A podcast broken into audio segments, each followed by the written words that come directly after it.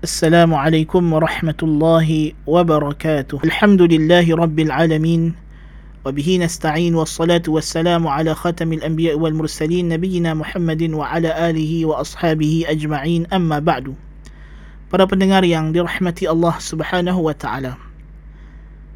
Allah Subhanahu wa taala berfirman شهر رمضان الذي أنزل فيه القرآن هدى للناس وبينات من الهدى والفرقان Bulan waktu yang diwajibkan kepada kamu untuk berpuasa itu ialah pada bulan Ramadan.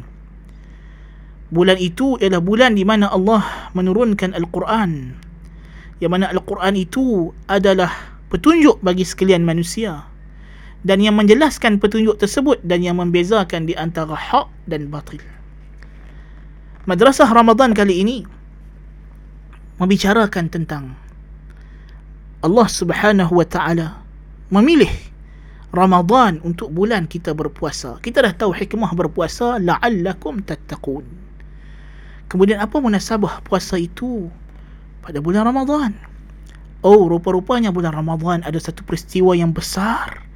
Peristiwa yang penting yang mengingatkan kita kepada peristiwa tersebut yang terkandung padanya pengajaran yang agung. Apa dia? Peristiwa penurunan Al-Quranul Karim. Peristiwa di mana Allah Azza wa Jalla menurunkan Al-Quranul Karim ke Baitul Izzah di langit dunia pada malam Al-Qadar. Ya Allah jadikan malam Al-Qadar itu pada 10 akhir Ramadan yang ganjarannya adalah khairun min alfi syahrin. Lebih baik daripada seribu bulan yang tidak ada padanya Lailatul Qadar. Allahu Akbar kabira. Dan bulan Ramadan itulah juga bulan di mana Nabi kita Muhammad sallallahu alaihi wa alihi wasallam mula menerima wahyu yang pertama kepada baginda Nabi sallallahu alaihi wasallam di Gua Hira, permulaan yang baru bagi sejarah manusia. Satu tajdid, satu pembaharuan, satu refreshment daripada Allah Taala untuk memperbaharui dan memperbaiki keadaan manusia yang sudah hidup dalam keadaan jahiliyah, kebodohan, kedunguan, kebenakan yang begitu dahsyat tidak mengenal siapa yang sepatutnya mereka sembah. Dalam keadaan mereka tahu Allah lah yang menciptakan langit dan bumi namun begitu mereka begitu bongok dan bodoh sehingga menyembah selain Allah Subhanahu wa taala. Al-Quran datang untuk mengeluarkan manusia daripada kegelapan kebenakan dan kebongokan ini. Kepada kecerdikan dan kewarasan yang sebenar iaitulah kepada kecerdikan mentauhidkan Allah tabaraka wa taala Maka Allah Subhanahu wa taala bagi tahu kepada kita bulan Ramadan ialah bulan di mana turun padanya Al-Quranul Karim. Apa sifat Al-Quranul Karim ini? Hudan linnas. Dia yang membimbing manusia kepada jalan kebenaran. Tidak ada petunjuk melainkan petunjuk Al-Quran.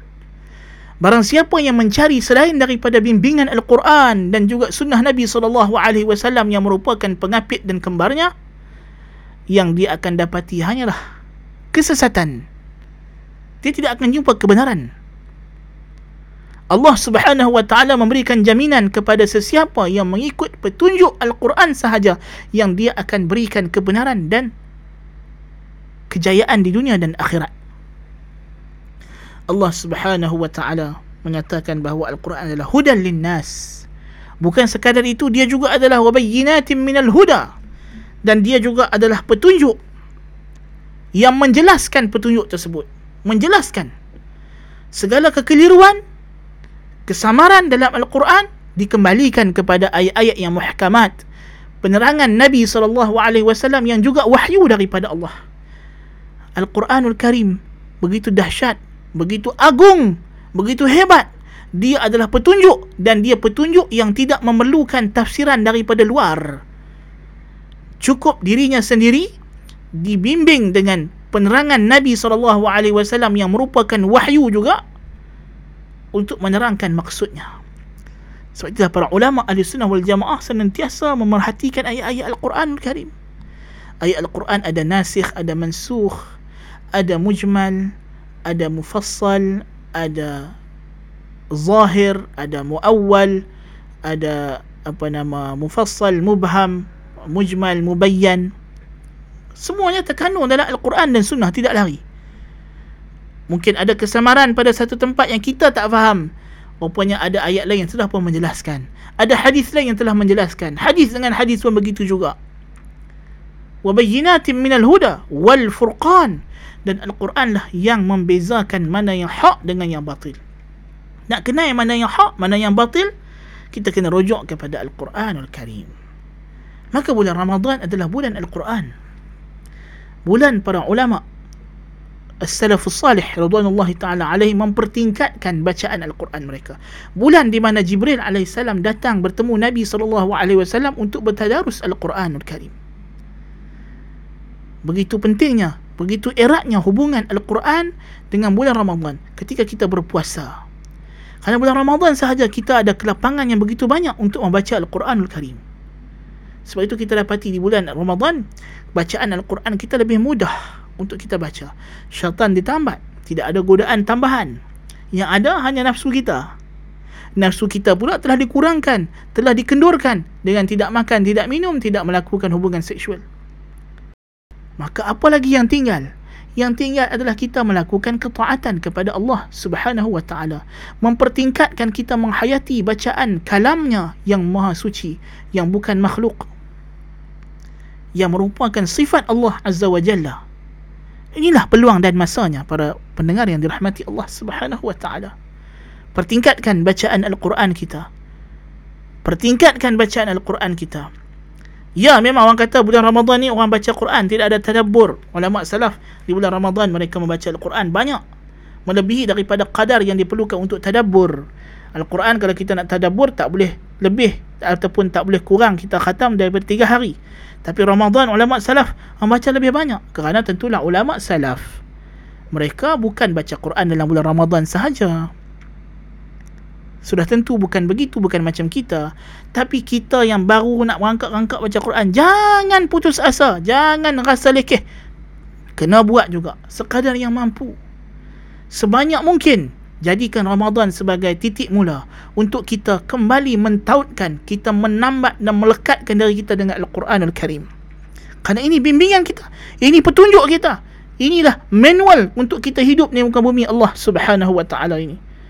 Kalau kita pisahkan diri kita daripada Al-Quran ini, yang menanti kita hanyalah kecelakaan di dunia dan juga di akhirat. Na'udzubillah min zalik. Maka madrasah Ramadan didikan sekolah Ramadan mengajar kita untuk kembali kepada petunjuk wahyu. Kembali kepada bimbingan Allah Subhanahu wa taala dan Rasulnya sallallahu alaihi wa alihi wasallam. Jadi, jikalau kita menghayati bimbingan dan didikan ini, kita kena faham bahawa setiap urusan kita, kehidupan harian kita, kita kena pastikan ia di dalam peraturan syariat hukum hakam Allah Subhanahu wa taala. Ramadan mengajar kita untuk kita memastikan segala peraturan hidup kita adalah terikat dengan Al-Quranul Karim. Kita kena berusaha walaupun kita di zaman yang kini umat Islam sendiri sudah jauh daripada Al-Quran. Allahul Musta'an. Tetapi kita jangan terikut-ikut. Kita jangan jadi imma'ah. Jangan ikut orang. Biarlah kalau orang lain nak hanyut, kita jangan hanyut pada pendengar yang rahmati Allah Subhanahu wa taala. Orang tak mau ikut Al-Quran, kita kena ikut. Orang tak mau ikut sunnah Nabi, kita kena ikut. Jangan ikut orang dalam perkara yang buruk. Kita ada contoh teladan yang sudah cukup. Kita ada para ulama salaf, as-sahabah ridwanullahi ta'ala alaihim ajma'in. Kita ada ulama tabi'in, tabi' tabi'in radhiyallahu anhum. Generasi as-salafus salih. Ini sudah lebih daripada cukup untuk kita jadikan contoh teladan. Buat apa lagi kita nak ambil kira dengan orang lain zaman-zaman kita yang telah kendur dan mundur imannya ini? Tidak perlu tela'ahlah sirah-sirah ulama as-salaf. Dan jadikan mereka role model jadikan mereka contoh teladan. Kerana itu yang kita disuruh Nabi SAW menyuruh kita iqtadu bil ladzaini min ba'di Abi Bakr wa Umar. Teladanilah dua orang selepasku Abu Bakar dan Umar. Nabi kata fa'alaikum bi sunnati wa sunnati al-khulafa'ir rasyidin al-mahdiyyin. Kamu ikut sunnahku dan sunnah khulafa' ar-rasyidin sunnah para sahabah radhiyallahu anhum ajma'in kita disuruh ikut generasi as-salaf. Kita tidak disuruh ikut orang entah mana-mana. Kita bukan disuruh ikut insta famous atau youtubers atau orang yang cakap dalam podcast entah apa-apa. Tidak. Ini bukan contoh teladan kita. Ini bukan role model kita. Role model kita telah disediakan oleh Allah Subhanahu wa taala. Telah dijamin mereka ini akan membawa kita kepada keridaan Allah Subhanahu wa taala. Maka contohi mereka dan jadikan mereka teladan dalam hidup kita. Patuhi ajaran Al-Quranul Karim. Bagaimana kita nak patuh ajaran Al-Quranul Karim pada pendengar dirahmati Allah? Tidak ada jalan yang kedua. Hanya satu jalan. Kita kena belajar. Kita kena menuntut ilmu. Sampai bila kita nak goyang kaki nak duduk di rumah seronok-seronok? Ha? orang tengok iklan kelas apa semua kita masih lagi tak peduli tak ambil indah. Tidak. Ini bukan cara orang Islam ini bukan kehidupan seorang Muslim ini bukan gaya hidup Muslim. Gaya hidup Muslim, hidupnya senantiasa dipenuhi dengan ilmu. Wahyu yang pertama turun dalam bulan Ramadan yang mulia ini ialah Iqra bismi rabbikal ladzi khalaq. Bacalah dengan nama Tuhanmu yang telah menciptakan. Ciptakan apa? Khalaqal insana min 'alaq. Iqra wa rabbukal akram. Alladhi 'allama bil qalam, 'allama al insana ma lam ya'lam wahyu yang pertama turun dalam bulan Ramadan ini suruhan untuk kita membaca dengan nama Allah. Bukan membaca sembarangan baca bukan baca komik entah apa-apa bukan baca buku-buku yang orang kata buku indie dan sebagainya bukan. Membaca dengan nama Allah Subhanahu wa taala membaca kalam Allah membaca sunnah Rasulullah membaca hukum hakam Allah dan pengajaran daripada Allah Subhanahu wa taala. Dengan cara itu Allah akan mengajarkan kita.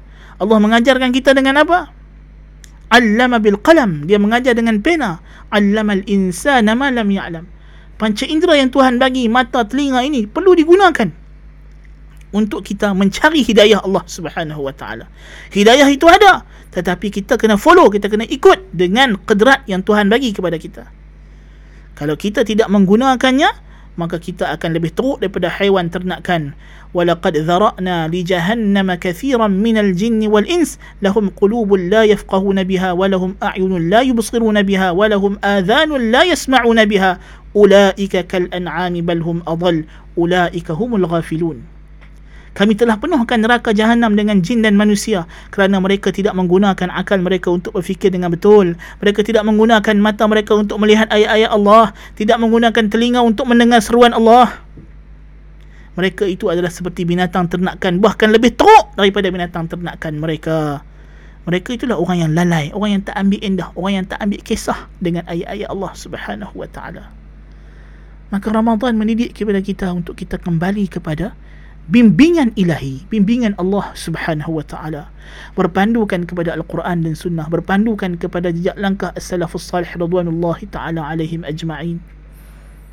Maka jadikanlah Ramadan didikkan Ramadan ini tersemat dan pastikan kita tidak keluar daripada madrasah Ramadan ini melainkan kita lulus dengan cemerlang dalam subjek ini. Subjek menjadikan kita hidup di bawah bimbingan wahyu Allah Subhanahu wa taala. Aqulu qawli hadha wa astaghfirullah al-azim li wa lakum. Subhanakallahumma bihamdika ashhadu an la ilaha illa anta astaghfiruka wa atubu ilaik. Wassalamu alaikum warahmatullahi wabarakatuh.